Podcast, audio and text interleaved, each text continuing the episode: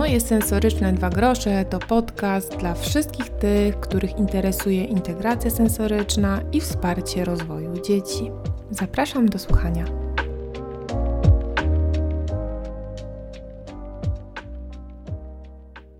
Hej, witajcie w kolejnym odcinku podcastu Moje sensoryczne dwa grosze. Ja jestem Joanna Górecka, jestem terapeutą integracji sensorycznej oraz nauczycielem. E, dzisiaj porozmawiamy o objawach zaburzeń interocepcji u dzieci. E, dziś ostatni odcinek podcastu dotyczący interocepcji, a więc będziemy się dzisiaj e, przyglądać wszystkiemu ogólnie i przedstawię taką pigułkę wiedzy dotyczącej praktyki z konkretnymi strategiami do zastosowania już w przypadku konkretnych zaburzeń interocepcji. Czyli najpierw sobie przypomnimy, E, że mamy pięć podstawowych zmysłów: dotyk, smak, słuch, węch i wzrok. No i jeszcze mamy te zmysły ukryte, czyli propriocepcję i przedsionek. E, układ przedsionkowy pozwala nam określić, gdzie znajduje się nasza głowa w przestrzeni, czy na dole, czy na górze, czy się kręci, czy przechyla. A propriocepcja to taki zmysł, którego receptory, czyli te czujniki, znajdują się w mięśniach, stawach i ścięgnach. Pozwala on nam na przykład chodzić bez patrzenia ciągle na nasze nogi i kontroli naszych stóp. No i ostatni, najbardziej magiczny zmysł to ta interocepcja.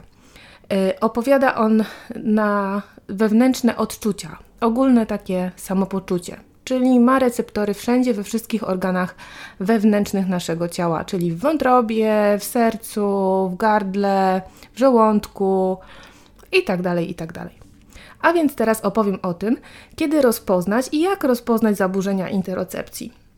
Pierwszy i najważniejszy objaw zaburzeń e, interocepcji to problemy toaletowe.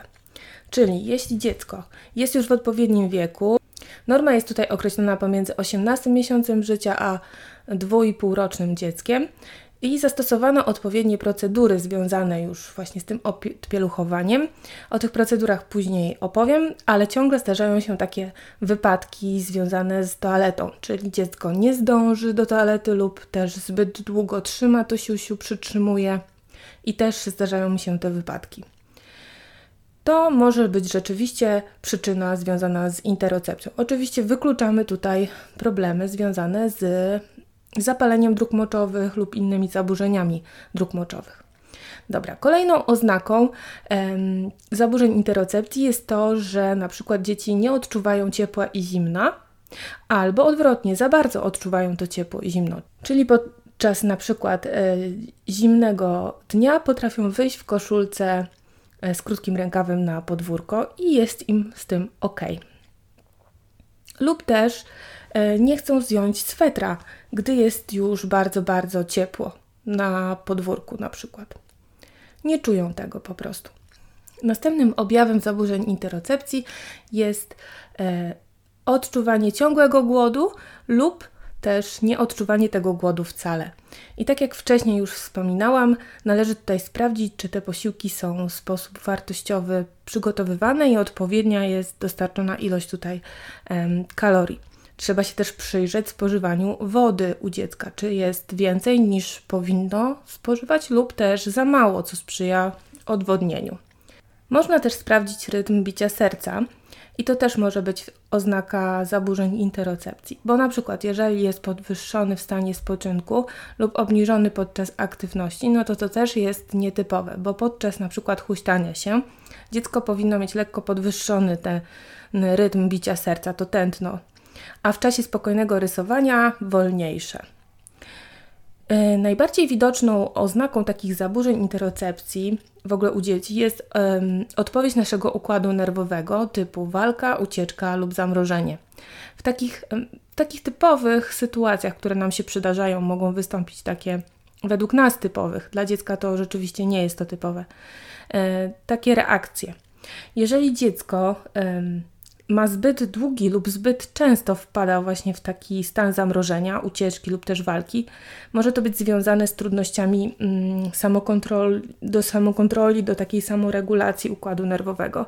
I pamiętać należy, że ten czas wydłużonej reakcji jest bardzo wyczerpujący dla organizmu, czyli bycie ciągle w sytuacji zamrożenia albo w sytuacji pobudzenia albo w sytuacji ucieczki, po prostu dla naszego organizmu jest taką bombą hormonalną, która po prostu powoduje trwałe zmiany w naszym systemie i układzie nerwowym i będzie to bardzo, bardzo trudne do wygaszenia. Jest to bardzo, bardzo ciężkie, zwłaszcza u dzieci właśnie ze spektrum autyzmu, ale możliwe do zrobienia przez e, te techniki, które później opowiem tutaj e, interoceptywne. Może to być spowodowane Mm, również przyjmowaniem leków lub też e, różnymi chorobami dziecka, na przykład alergiami czy astmą, i te, wtedy też nasz organizm reaguje w taki sposób.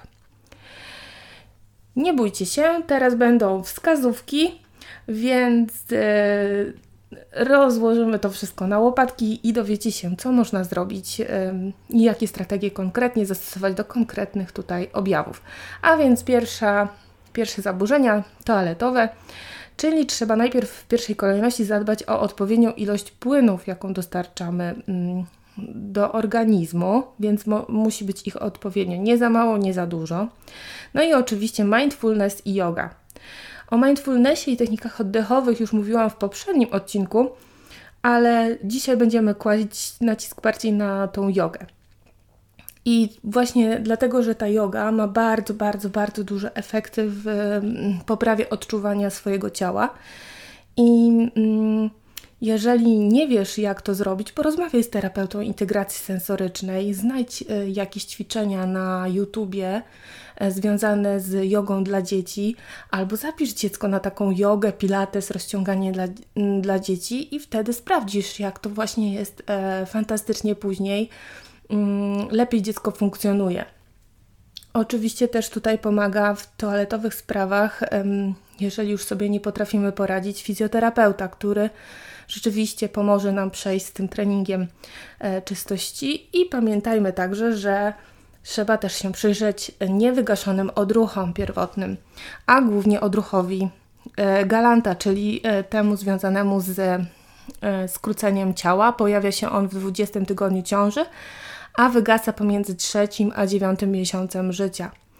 Polega on na tym, y, że jak drażni się lub dotyka boczną część tułowia, y, to u dziecka występuje takie wygięcie y, spowodowane wklęsłością w stronę działającego bodźca, czyli takie przegięcie na bok.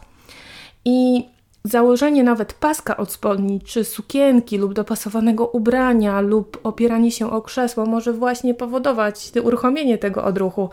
Dlatego dziecko może też unikać tych ciasnych ubrań, może unikać dotykania w ogóle, może też być nadruchliwe i mieć problemy z koncentracją i pamięcią.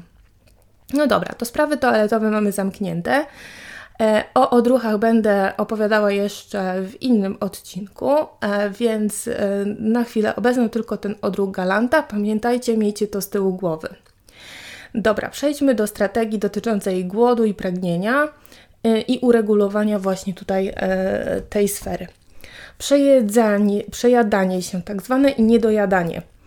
Czyli trzeba najpierw przyjrzeć się regularności tych posiłków. Czy tych posiłków jest zbyt mało, zbyt dużo, może jest za dużo przekąsek, może e, jemy to samo w kółko jedzenie, jest ono nudne, nieciekawe, może mm, trzeba pamiętać o tym, że spożywanie posiłków to taka społeczna czynność, która powinna być e, wykonywana tak wspólnie, razem, łącząca mm, członków rodziny, więc y, może warto w tych codziennych rutynach znaleźć taki czas na wspólny jeden chociaż posiłek, kolację czy wspólne śniadanie, bo to też e, fajne nawyki wykształca. Ważne jest też regularne spożywanie posiłków i przerwy między tymi posiłkami, bo wtedy jest szansa na to właśnie odczuwanie tego głodu, na te konsekwencje niespożywania posiłku. O tym też już na Instagramie e, tutaj robiłam takie infografiki. Zapraszam Was e, rozwojownik.edu.pl. Jeśli dziecko nie ma szansy na poczucie tego głodu, bo w kółko dostaje jakąś właśnie tutaj przekąseczkę, no to nie wie, jak to uczucie odczuwać powinno. I to pomaga właśnie w takiej regulacji naszego ciała, te odczuwanie, te przerwy między posiłkami.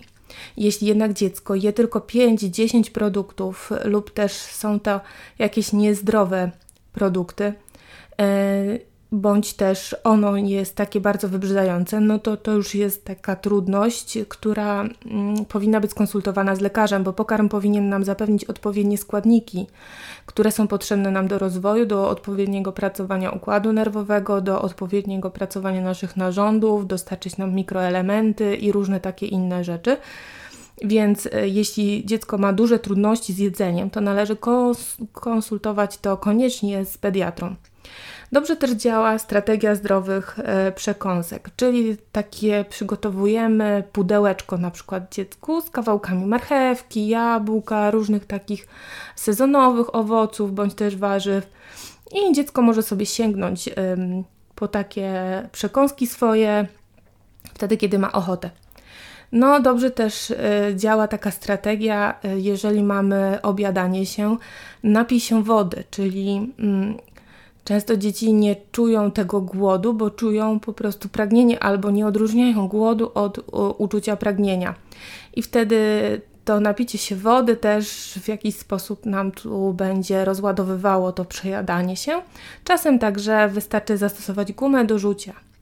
No i oczywiście mindfulness i yoga także pomogą tutaj e, w sytuacjach e, takich związanych z regulacją tego odczucia.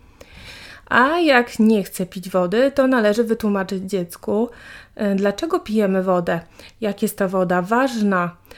Patrz, Twoje ciało składa się, nie wiem, nie pamiętam, strzelam, w 90% z wody, musimy ją uzupełniać, tak, dokładnie. No i też nasze tak jakby nawyki. O, popatrz, jaka pyszna woda, pyszna, pyszna, pyszna. Ale pyszna woda. Tak i uczymy dziecko takich zdrowych nawyków, które będą wpływały później na jego e, zdrowy stan, e, zdrowy stan organizmu. Jak się e, pije za dużo, mówimy, e, o tym, że nie możesz tyle pić, bo zaraz pójdziesz do toalety, e, albo też stosujemy jakąś e, butelkę ze słomką. I po prostu może też powinniśmy sprawdzić, czy tej wody rzeczywiście jest za dużo, czy jest to w normie e, i sprawdzić, e, no nie wiem, ile tej wody pije w przeciągu na przykład godziny, a ile powinno według norm. Dobra. Następną kwestią jest e, odczuwanie bólu i temperatury. No i tutaj e, oczywiście mindfulness i yoga.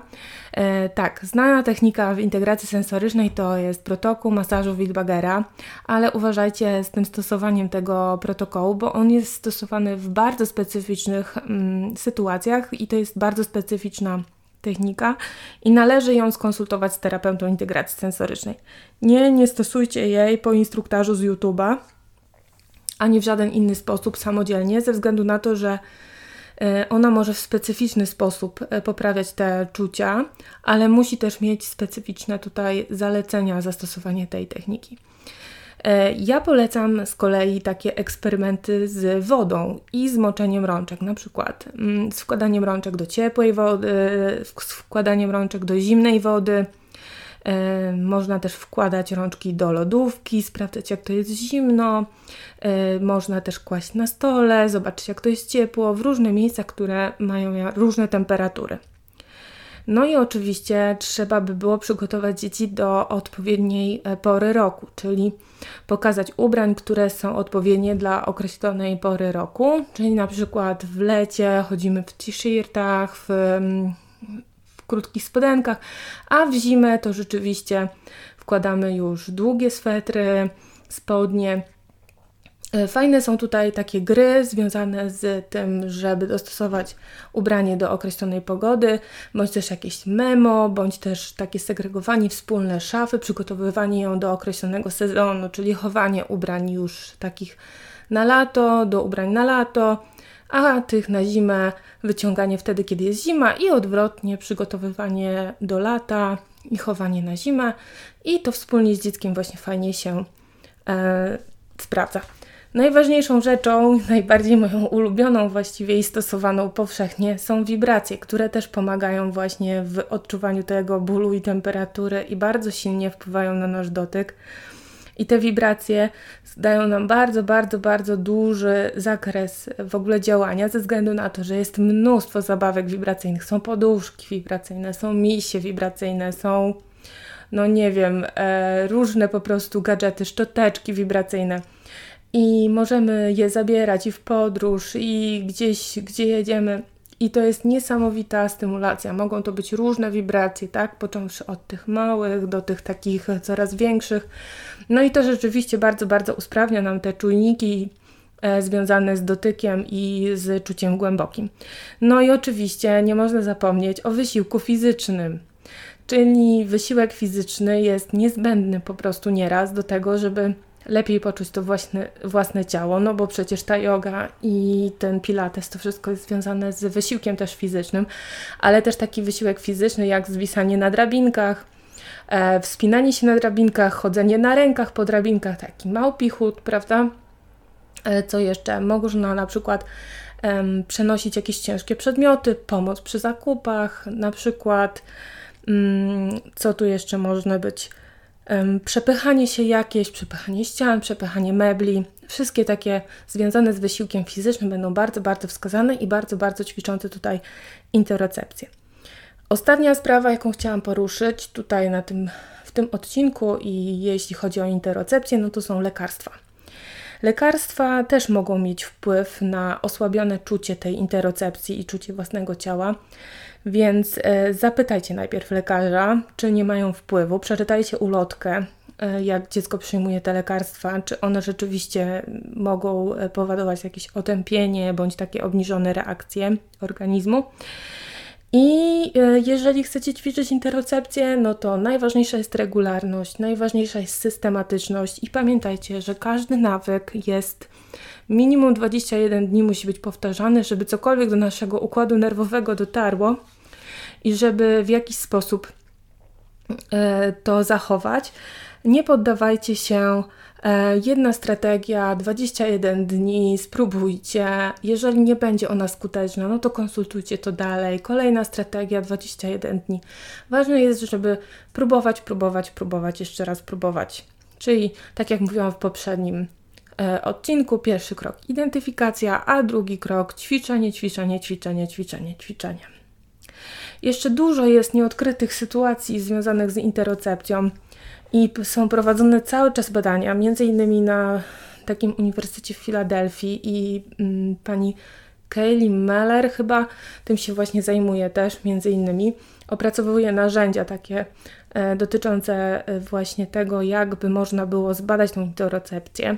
Trochę napisałam na ten temat, na temat e, tego badania interocepcji na swoim blogu, a więc zapraszam na stronę internetową www.rozwojownik.edu.pl.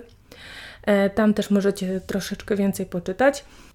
Ok, to na dzisiaj chciałabym e, zakończyć ten odcinek. To wszystko, co miałam do przekazania. Pamiętajcie o sensorycznym stylu życia, bądźcie cierpliwi i w ćwiczeniach interocepcji. Pamiętajcie, że to troszeczkę musi potrwać, no ale krok po kroku na pewno będziecie widzieć różnice. E, pamiętajcie też, że nawyki, rutyny są bardzo, bardzo wskazane w wychowywaniu dziecka i w ogóle w funkcjonowaniu naszym na co dzień. A więc powodzenia i dzięki, że jesteście tutaj ze mną, jesteście niesamowici, że słuchacie tych informacji, bo to buduje w ogóle coraz większe Wasze kompetencje jako rodzic, a te kompetencje rodzica są bardzo, bardzo e, ważne, ponieważ rodzic jest najlepszym terapeutą dla swojego dziecka. A więc do usłyszenia w kolejny poniedziałek. Pamiętajcie, że informacje przekazane w tym podcaście nie zastąpią konsultacji z pediatrą lub terapeutą integracji sensorycznej. Nie znam Twojego dziecka ani Twojej sensorycznej historii, więc przekazuję informacje ogólne, które mają zastosowanie w mojej pracy terapeutycznej.